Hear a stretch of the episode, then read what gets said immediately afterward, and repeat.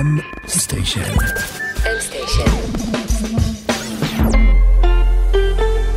מבית מייקרוסופט בישראל. שלום וברוכים הבאים לעוד פרק של Buzzword מורה נבוכים. כמו תמיד נמצא איתי אור וייס. שלום אור. שלום עמית שוורצנברג, איזה כיף להיות איתך בסטינג האינטימי הזה. בהחלט, רק שנינו. אין סיכוי שיהיה כאן אורח שיושב מסתכל עלינו, רק אנחנו ביחד. אור, אתה לא תאמין מה קרה לי השבוע. מה קרה? עורכי דין של אהרוני אחריי. אהרוני השף? בוודאי, הוא ולא אחר. הוא ולא מראה, הוא ולא שרף. אוקיי, מה? תסביר. אני בעצם הכנתי את מתכון השטרודל המפורסם שלו, על השטרודל הארוני, אוקיי, ופרסמתי את המתכון באינטרנט. זה מדהים, המתכון הזה שאף אחד לא שמע עליו מעולם, כולל הארוני, כן, תמשיך?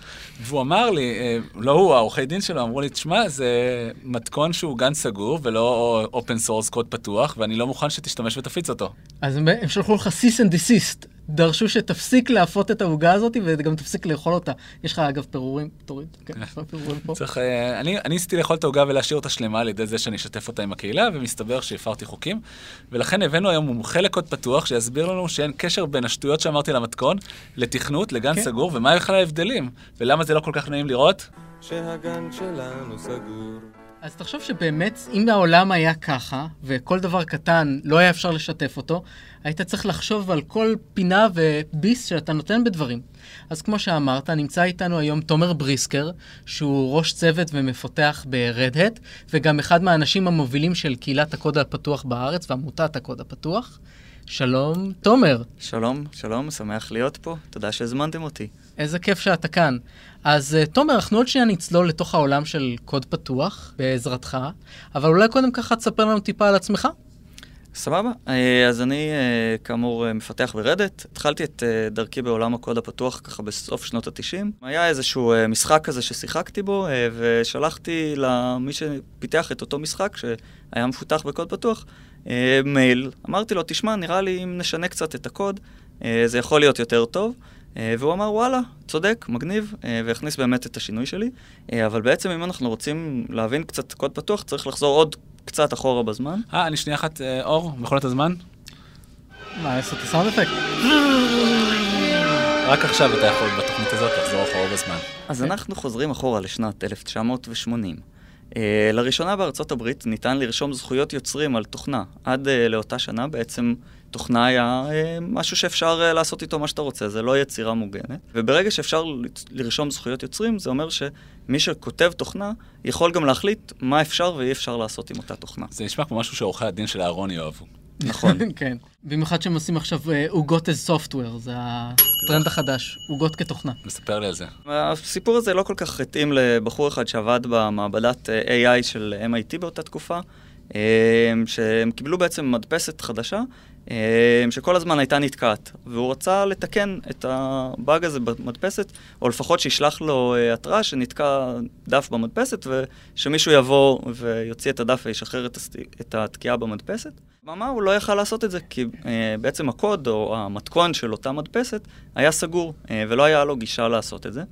והוא התחיל תנועה שנקראת תנועת התוכנה החופשית, מדובר בחור בריצ'רד סטולמן, והוא הגדיר בעצם 4 חירויות שצריכות להיות לכל מי שמשתמש בתוכנה, כדי שהיא תהיה תוכנה חופשית.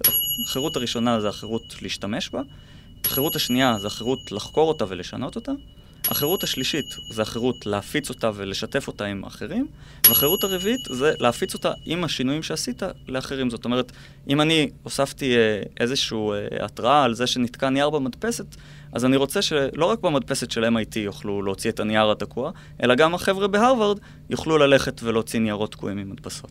וברות ביאליק, אבל אוקיי, אתה מדבר פה על מדפסת ולהוציא דפים ולהדפיס. איך זה גדל להיות מערכת הפעלה שלמה? אז בעצם אנחנו ממשיכים ככה כמה שנים קדימה, שנת 91, איזה סטודנט פיני מחליט שבא לו לעשות פרויקט קיץ כזה, כדי ללמוד מערכות הפעלה יותר בצורה רצינית. לוקח מערכת הפעלה לימודית בשם מיניקס, שהייתה מערכת שאיתה למדו את הקורס מערכות הפעלה, תנחומיי למי שבימים אלה עובר את הקורס הזה בעצמו. ובעצם שלח הודעת תפוצה לפורום של אותה מערכת הפעלה, אמר, תשמעו, אני עושה פה איזה פרויקט חובבני, משהו שמתאים את זה למחשבים ביתיים, זה... התקופה הזאת באמת התחילו לצאת מחשבים ביתיים, מי שזוכר את תורם IBM. זה בעצם באותה תקופה, אנחנו מדברים על ראשית שנות ה-90, ככה פחות או יותר. מחשבים אישיים זה כבר לא משהו שיש רק בחברות גדולות, זה משהו שאפשר לקנות אותו לכל בית. בעצם מתוך המייל הזה נוצרת קהילה של אנשים שפעילים סביב אותו פרויקט חובבני בתחילתו, שמתאים למערכת... אתה משאיר אותנו במתח לגבי השם של הפרויקט. כן, אנחנו ככה, אבל רק לפני כן, לא היה אינטרנט, אתה מדבר על 91, נכון? 91, היה אינטרנט. זאת אומרת, זה באמת האינטרנט בחיתוליו. כן, יכולת לראות כבר תוכניות של זומבית בארץ, שמספרות לך על איך יהיה האינטרנט. כן, אז בעצם המערכת הזאת לאט לאט תופסת פופולריות, ואם אנחנו ממשיכים ככה עוד קצת בטיימליין, מגיעים ככה לשנת 97. לא כשאני לא אמרת איך קוראים למערכת.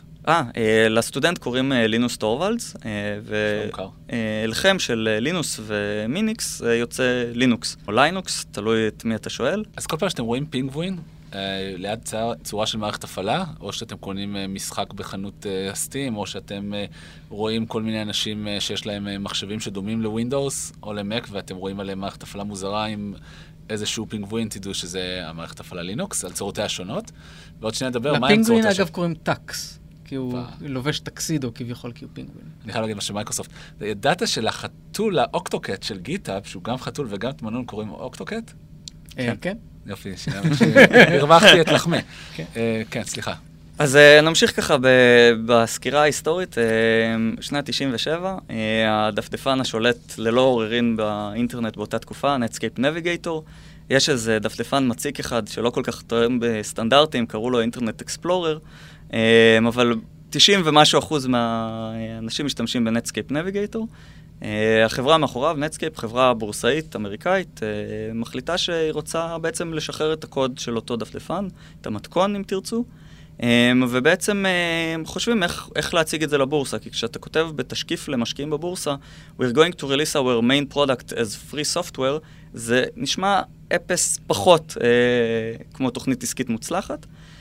מתכנס איזשהו צוות חשיבה ככה במשרדי החברה, ומנסים לחשוב על רעיונות, ובסופו של דבר הרעיון של קריסטין פטרסון מתקבל, לקרוא לזה open source, בעצם קוד פתוח, בהתייחסות לקוד המקור של אותה תוכנה. רק כדי להעביר כמה שנים קדימה, החברה שתומר עובד ברדט נקנתה על ידי IBM ב$22 מיליארד. 34. בדקתי אותך, $34 מיליארד, וגם זה אופן סורס. אבל בואו תבינו רק כמה כסף נכנס בתחום הזה, מאז אותו החלטה קטנה לתשקיף המשקיעים. אז בעצם המושג הזה של אופן סורס מתחיל לצבור תאוצה, לאט לאט מתקדם. בשנת 2005, סליחה, אותו סטודנט מפתח מערכת לניהול קוד, כי המערכת שאיתה הוא עבד עד אז מאוד הצבנה אותו, הייתה מאוד איטית ומסורבלת. מערכת שמאפשרת לכל אחד לנהל אצלו את כל ההיסטוריה של הפרויקט, ובעצם מאפשרת שיתוף פעולה בין הרבה מפתחים ברחבי העולם, שלאו דווקא עובדים אפילו באותה חברה. המערכת הזאת נקראת גיט. היא נקראת גיט, אגב, כי גיט זה אומר טיפש באנגלית, והרעיון זה שכל טיפש יוכל להשתמש במערכת הזאת לעומת המערכות המורכבות שבאו קודם, כמו SVN או Perforce או כל מיני דברים אפילו עוד יותר כבדים, שגורמים לאנשים למשוך שערות מתוך הראש. כן, ואם שהמילה TortoiseSVN עושה לו...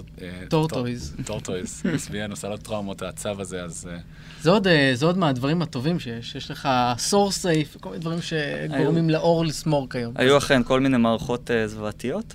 אז למזלכם, היום אנחנו בעתיד, ואתם כבר לא שומעים את הבאזוורד האלה במשרד, אתם בעיקר שומעים גיט, גיטהאב, גיטלאב למיניהם. אז כל אלו זה מימושים של גיט, שתומר בדיוק מספר לנו על איך הוא התחיל לצמוח.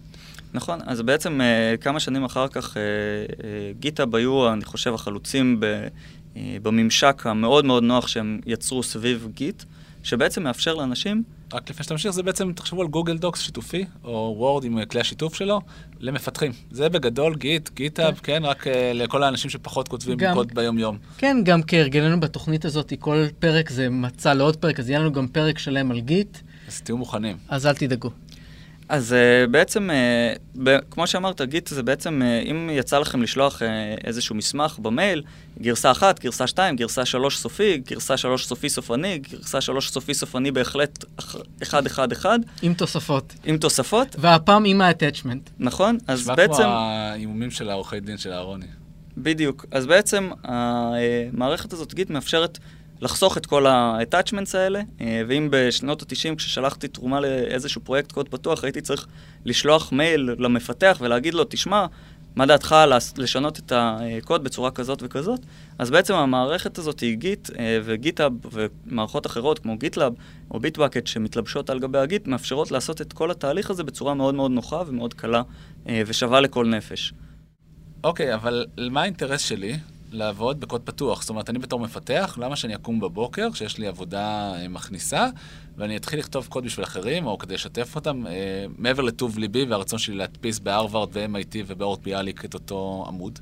אז בעצם הרעיון פה הוא שבעזרת שיתוף פעולה אפשר להגיע לתוצאות הרבה הרבה יותר טובות. אם לצורך העניין לינוס לא היה שולח את אותו מייל ומזמין אנשים לשתף איתו פעולה על אותה מערכת, כנראה זה היה נגמר בתור איזשהו פרויקט קיץ של סטודנט, כמו עוד 1001 פרויקטי קיץ דומים. אבל עצם זה שנוצרה קהילה שמשתפת פעולה, הביא לזה שבעצם היום מרבית האתרים באינטרנט רצים על גבי מערכת ההפעלה הזאת, הפלאפונים של כנראה משהו כמו 2/3 מהמאזינים שלנו, רצים על אותה מערכת הפעלה, המיקרוגל שלכם כנראה מריץ לינוקס, ולאחרונה שמעתי שגם בתחנת החלל ועל גבי מאדים יש מערכות לינוקס, זאת אומרת בעצם מערכת הפעלה שהיא מאוד מאוד חזקה, מאוד מאוד יעילה, וזה דוגמה אחת ללקוח של קוד פתוח. הכוח של קוד פתוח פה בעצם נובע מזה שהרבה אנשים יכולים לבוא ולשתף פעולה ביחד, ולבנות משהו שהוא גדול יותר מסך החלקים הקטנים.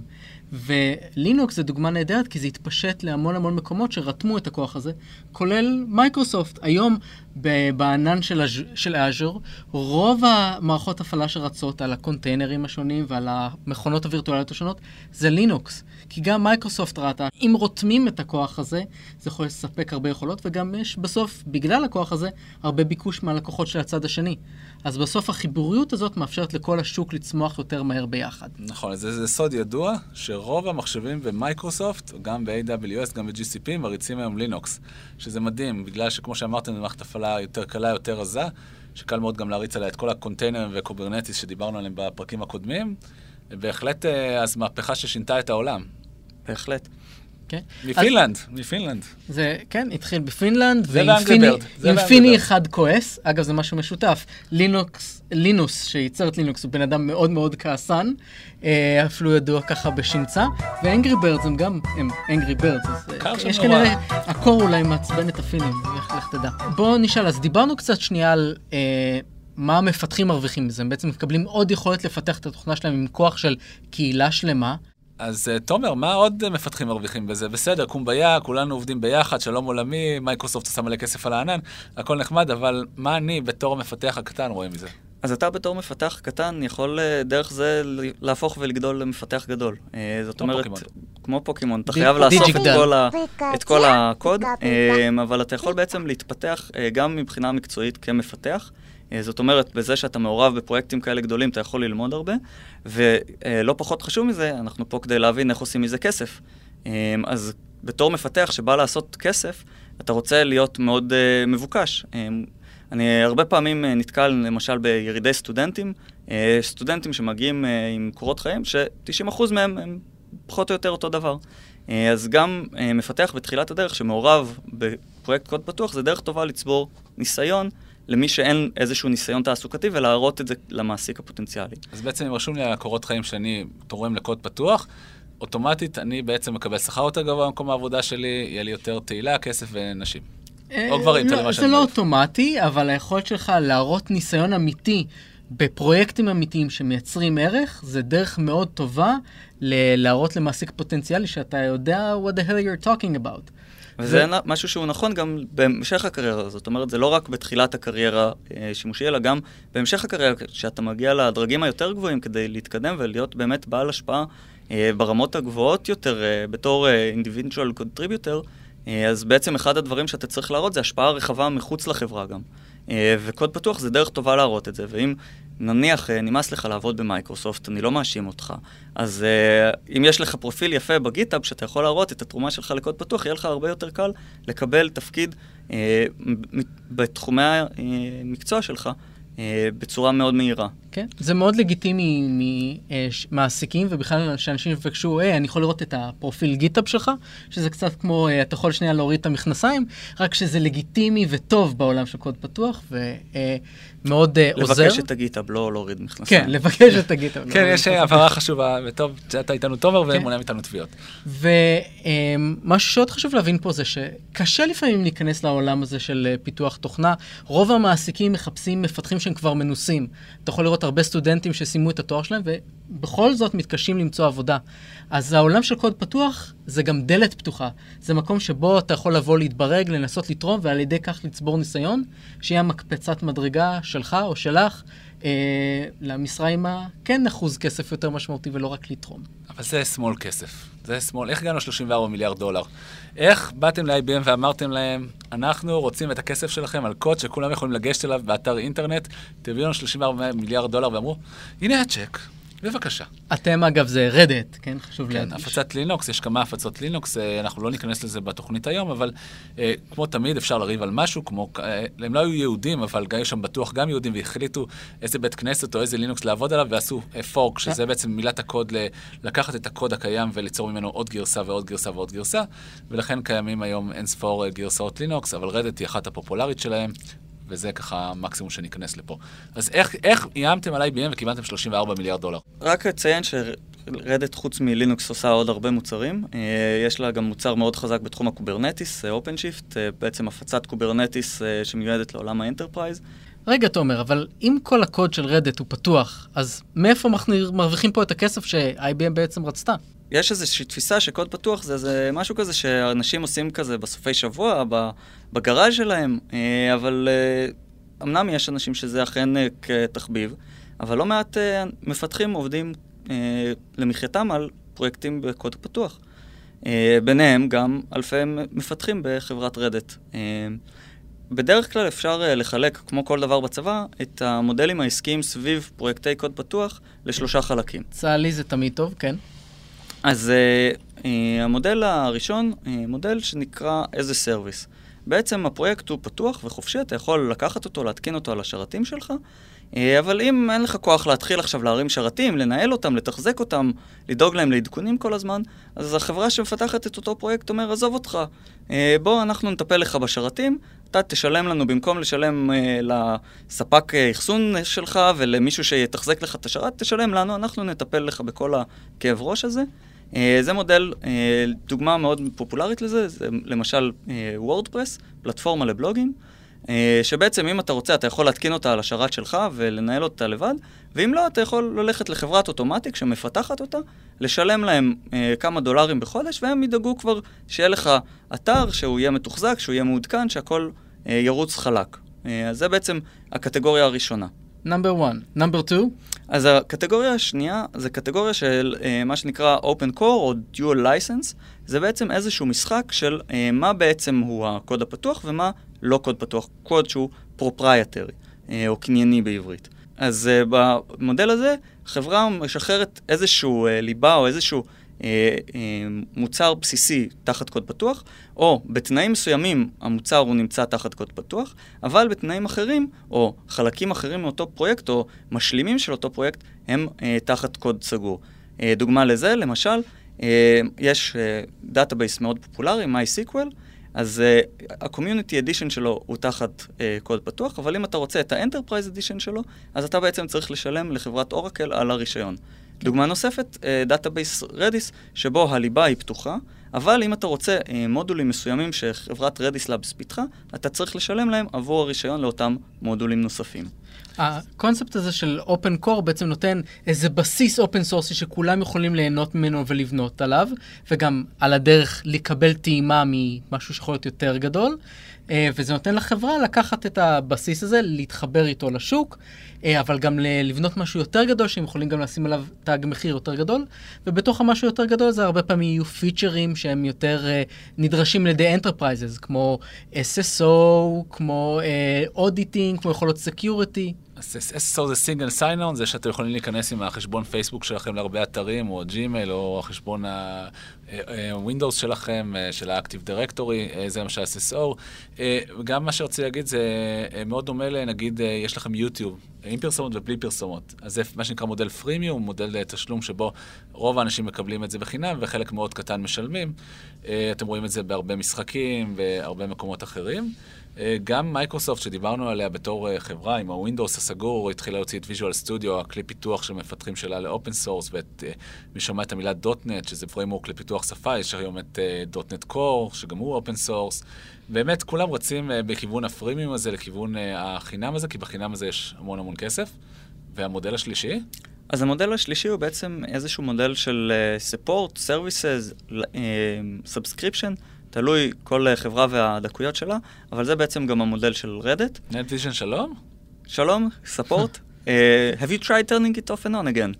תעשה ריסט. אז בעצם המודל הזה הוא מודל שמיועד למערכות שהן יחסית בדרך כלל מורכבות לניהול ותחזוקה, ואתה צריך בתור חברה מסחרית גדולה, נניח בנק או חברת תעופה, אתה צריך לדעת שהמערכות שלך תמיד ירוצו, תמיד יהיו יציבות, ובעצם עבור זה אתה משלם, עבור היכולת לפנות לחברה שמעורבת בפיתוח, רדט מעסיקה אלפי מהנדסים, שמעורבים בכל הפרויקטים שמרכיבים את המוצרים שלה. Okay.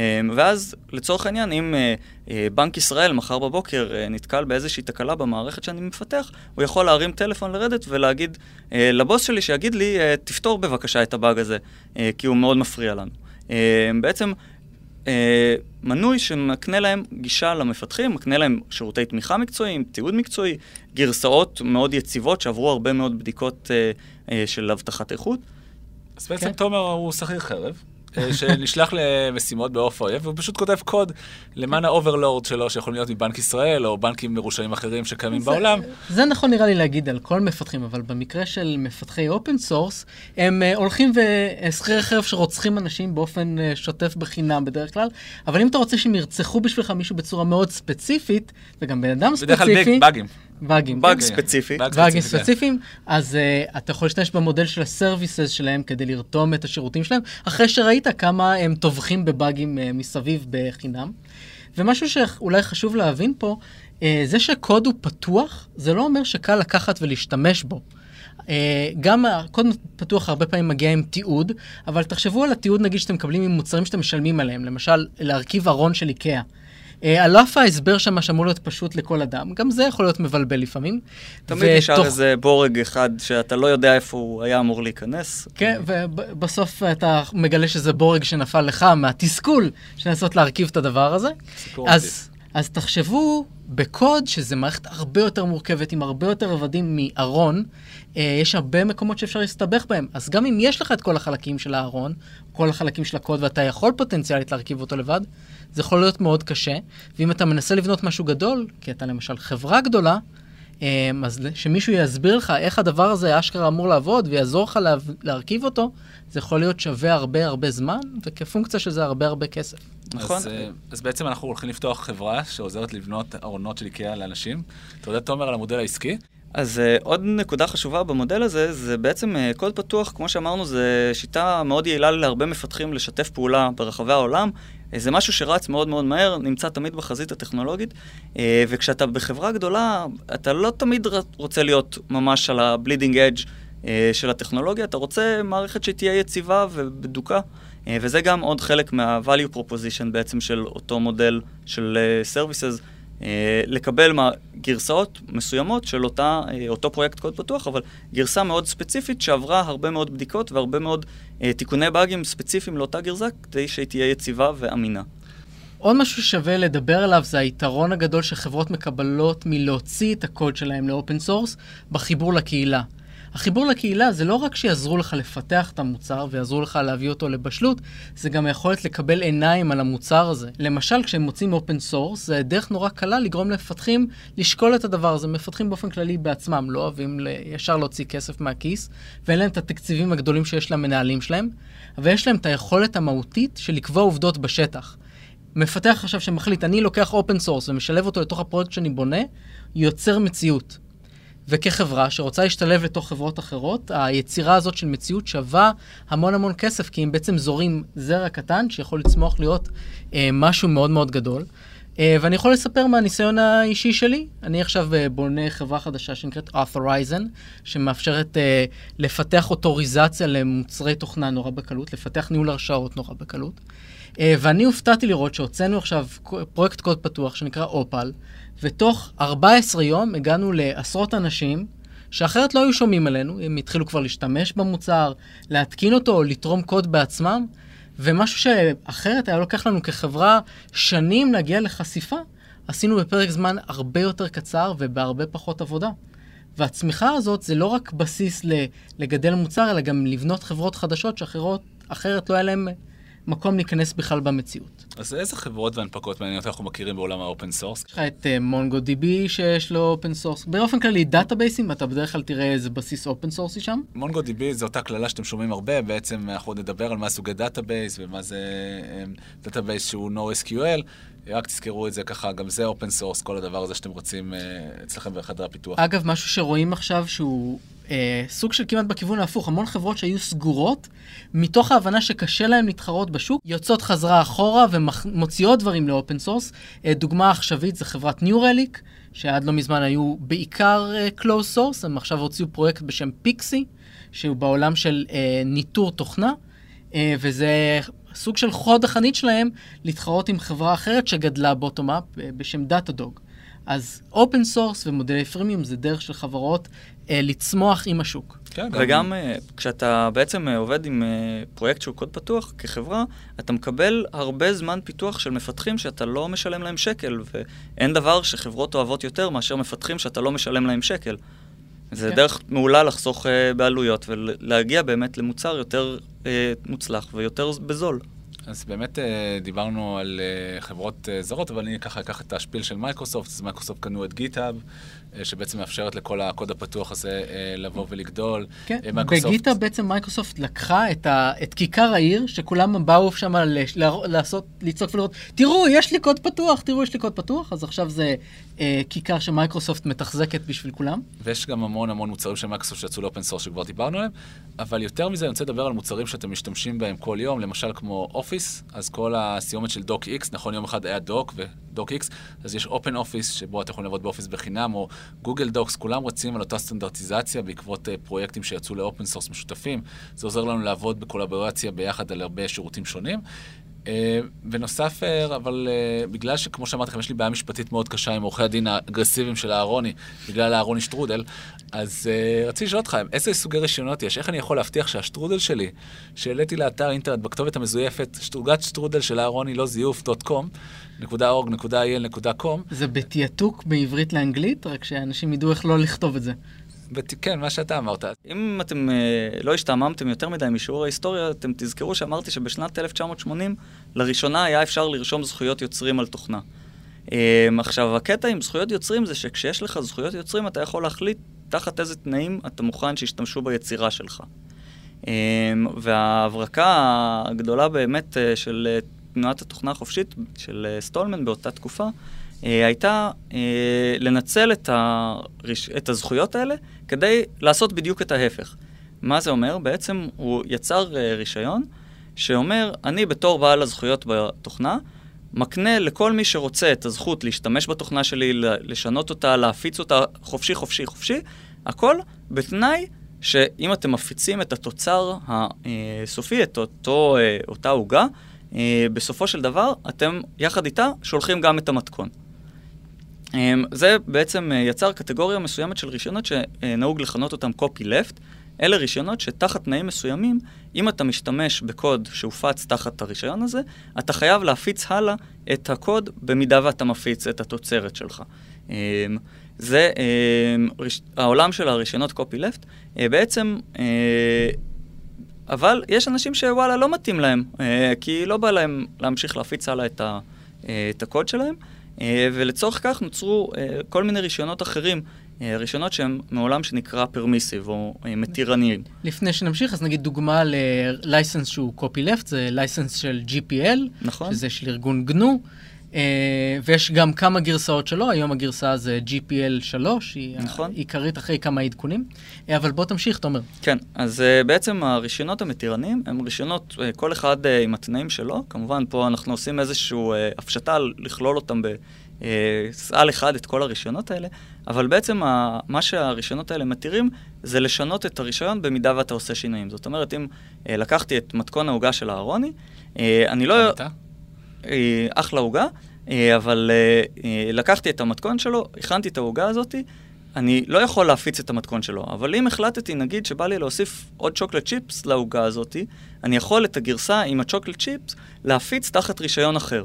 אם אני מתייחס רק לרישיון המקורי, אני חייב להפיץ תחת אותו תנאי רישיון שהוא פתוח. במידה ועשיתי איזשהו שינוי, אני יכול כבר להחליט שזה עכשיו ההוגה של תומר, וזאת הוגה שהיא תחת רישיון סגור, ואף אחד לא יכול להעתיק אותה.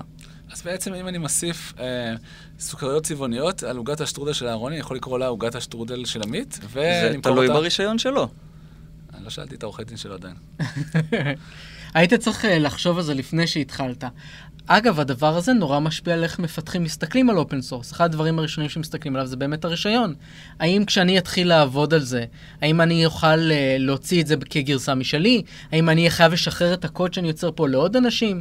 האם אני אוכל לבחור איך אני משחרר את זה? נכון. יש גם עניין שמכיוון שיש הרבה משתפי פעולה בכל פרויקט, לכל אחד ממשתפי הפעולה יש זכויות יוצרים על הפרויקט. זאת אומרת, במידה ורוצים לעשות איזשהו שינוי רישיון לפרויקט מסוים, אז זה דורש הסכמה של כל בעלי זכויות היוצרים. יש פרויקטים שכדי להתמודד עם זה, בעצם מבקשים התורמים לחתום על ויתור זכויות כשהם תורמים לפרויקט. אני אישית מאוד מתנגד לזה, אבל כל אחד יעשה כראות עיניו. עכשיו, צריך להבין שאין פה איזה שהם רישיונות שהם טובים ורישיונות שהם רעים. בסיטואציות מסוימות מתאים להשתמש ברישיון מסוג כזה, בסיטואציות אחרות מתאים להשתמש ברישיון אחר. גם הרישיונות הקופילפט, הקשוחים, בסיטואציות מסוימות אתה רוצה למנוע ממתחרים שלך לקחת את המוצר שלך, וליצור גרסה מסחרית משלהם עם כל מיני שיפורים שהם לא משתפים הלאה. ואז יכול להיות שהאינטרס שלך כחברה הוא בכלל לבחור ברישיון שהוא יותר מגביל, כדי למנוע מצב שבו מתחרים יכולים לבנות על העבודה שלך, ובעצם להרוויח מבלי לשתף חזרה את התוצרת שלהם. מגניב. אז תגיד, תומר, אם מישהו עכשיו רוצה להתחיל להשתמש בקוד פתוח, רוצה להתחיל לתרום לקוד פתוח, איפה הוא יכול או היא יכולה להיכנס לעולם הזה? עכשיו, אם רוצים להיכנס למעורבות בקוד פתוח, אז ההצעה הכי טובה שיש לי לתת זה למצוא משהו שמתחברים אליו. בין אם זה איזשהו תחום עניין, או איזשהו משהו שעושים בעבודה, איזושהי ספרייה שמשתמשים בה. רוב הסיכויים, אם אתם מפתחים או מפתחות, שאתם כבר עובדים עם לא מעט ספריות קוד פתוח, וזה נקודה מאוד מאוד טובה להתחיל ממנה, כי זה משהו שאתם כבר מכירים אותו, שיצא לכם לעבוד איתו, וזה משהו שגם יכול לחסוך לכם בעתיד הרבה כסף וזמן וכאב ראש, כי נניח אם יש איזשהו באג בספרייה שאתם משתמשים בו, במקום לעשות אצלכם במוצר איזשהו מעקף, ולהשקיע ולעקוף את אותו באג, וברגע שתצא גרסה חדשה של הספרייה, אז המעקף שעשיתם יישבר, אתם יכולים ללכת ולתקן את אותו באג בספרייה. וככה גם כולם ירוויחו מהתיקון שלכם, ואף אחד לא יצטרך לבנות מעקפים מיותרים. כן. אני חושב שמשהו שכדאי להבין על גבי העולם של קוד פתוח, למרות שהוא מובל על ידי מפתחים, שחושבים שהם אנשים שהם נורא נסגרים בתוך עצמם, זה עולם שהוא מאוד מאוד תקשורתי. אם עכשיו בן אדם ממוצע יבוא לרפוזיטורי בגיטאב של קוד פתוח, יש שם מקום שממש יכול לתקשר עם המפתחים. רפוזיטורי זה בעצם השם יפה לאיפה שנמצא הקוד. זאת אומרת, זה כמו שיחסים לתיקייה בתוך הווינדאוס, שם אחר זה רפוזיטורי, ריפוזיטורי, כן, זה התיקייה בענן שיושב בה הקוד של המוצר הזה ומנוהל במשהו כמו גיט שהזכרנו קודם. אז אם באים לשם אפשר לכתוב הערות, אפשר, יש שם דיסקשן, זה עכשיו פיצ'ר חדש של גיטאב, שמה שאפשר לעשות שם שיחות, בדרך כלל יש שם לינקים לקבוצות ברדיט או בסלק, שמה שאפשר לבוא ולדבר עם יתר הקהילה, וממש אפשר לעשות שיחות על איך, לאן כדאי לקחת את זה, לאן כדאי לתרום, ו... גם לשאול, איפה אני יכול להרים יד ולעזור? ואתם תתפלו כמה שהאנשים יתלהבו מזה שאתם באים, יברכו אתכם ויציעו לכם מקומות שאתם יכולים להשתלב. אגב, לא רק למפתחים, גם נגיד מעצבים שרוצים לתרום אייקונים, עיצובים, רוצים שהסטייל שלהם יירתם לדברים שמשתמשים בהם במציאות. זה מקום נהדר להתחיל ממנו ולא צריך לפחד. פשוט לכו, דברו עם אנשים ותראו שתתקבלו בחיבוק גדול. נכון, ותרומה גם לא חייבת להיות קוד. זאת אומרת, הרבה פעמים הפרויקטים האלה ישמחו לתרומות של תיעוד, לשפר את התיעוד, לבדוק את הדיווחי באגים אם הם באמת קיימים, לעבור עליהם, לעשות מה שנקרא טריאז', לנקות בעצם כל מיני באגים ישנים, תמיכה במשתמשים אחרים, זה הכל דרכים שונות שאפשר לתרום בהם לפרויקט, שהם לאו דווקא על ידי רק כתיבת קוד. אז פעם הבאה שאתם פותחים דוק איקס על האנדרואיד שלכם וקוראים משהו בוויקיפדיה, תדעו שהכל הוא חלק מעולם האופן סורס המופלא שמקיף אותנו. ובנימה האופטימית זאת אנחנו נסיים. כן. תומר, המון תודה שהשתתפת איתנו היום בפרק, ואני מקווה שהמאזינים שלנו למדו שהם לא צריכים לפחד מקוד פתוח, ושזה יכול לתרום להם כבני אדם, כמפתחים, כאנשים שעוסקים בעולם הזה באופן כללי. זה יכול לתרום לחברות, לתרום לכולנו כקהילה אחת גדולה. קומביה. קומביה. קומביה. תודה שערכתם. תודה לכל מי שעזר לנו במייקרוסופט להפיק את הפרק. תודה מיוחדת לכם המאזינים. תעשו לנו לייק בפייסבוק, חפשו Buzzwords, וכמובן נתראה בפרק הבא.